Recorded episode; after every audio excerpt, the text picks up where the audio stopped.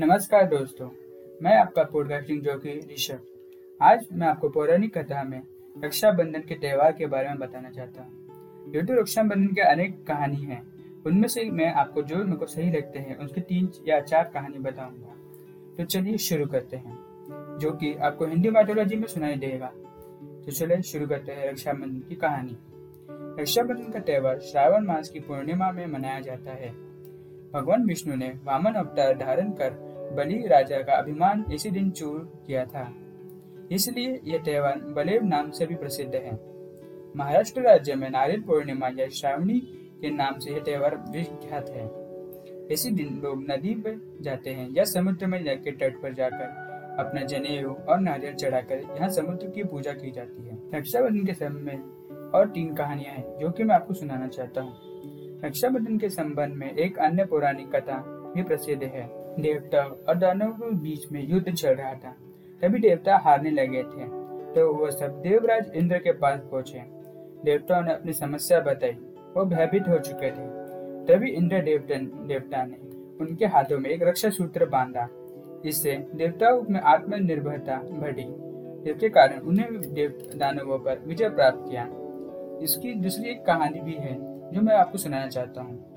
दूसरे मान्यता कहानी के अनुसार, ऋषि मुनि से उपदेश पूर्ण हित होकर इसी दिन होती है। वे राजाओं के हाथों में रक्षा सूत्र बांधते हैं। इसलिए आज भी ब्राह्मण के हाथों में यह रक्षा सूत्र बांधा जाता है। और तीसरी कहानी के अनुसार, एक बार की बात है, जब भगवान कृष्णा के हाथों में चोट लग गई थी, तभी द्रौपदी आकर अपनी साड़ी थोड़ा फाड़ कर उनके हाथों में बाँध दिया। इससे भगवान खुश होकर उन्हें रक्षा की सूत्र से जाने गए। इसी कारण एक यह भी कहानी है जहाँ रक्षाबंधन बनाया जाता है। रक्षाबंधन का त्योहार भाई बहन के पवित्र प्रेम से प्रतीक है। इस दिन बहन अपने भाई को प्यार से राखी बांधती है और उसके लिए शुभकामनाएँ करती है। भाई अपनी बहन को उपहार देते हैं। बीते हुए बचपन की झूमती हुई याद भाई बहन की आँखों में समाये जाते हैं।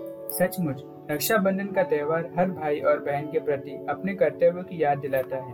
राखी के इन धागों में अनेक कुर्बानी कराई है। चित्तौड़ की राजमाता कर्मावती ने मुगल बादशाह हुमायूं को राखी भेजकर अपना भाई बना लिया था।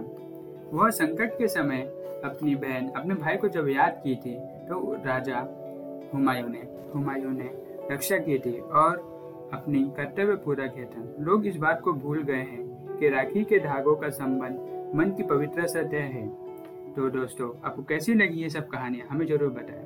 और आपको कोई कहानी मालूम है तो हमें ज़रूर शेयर करें अपने कमेंट बॉक्स में। तो please like share and comment thank you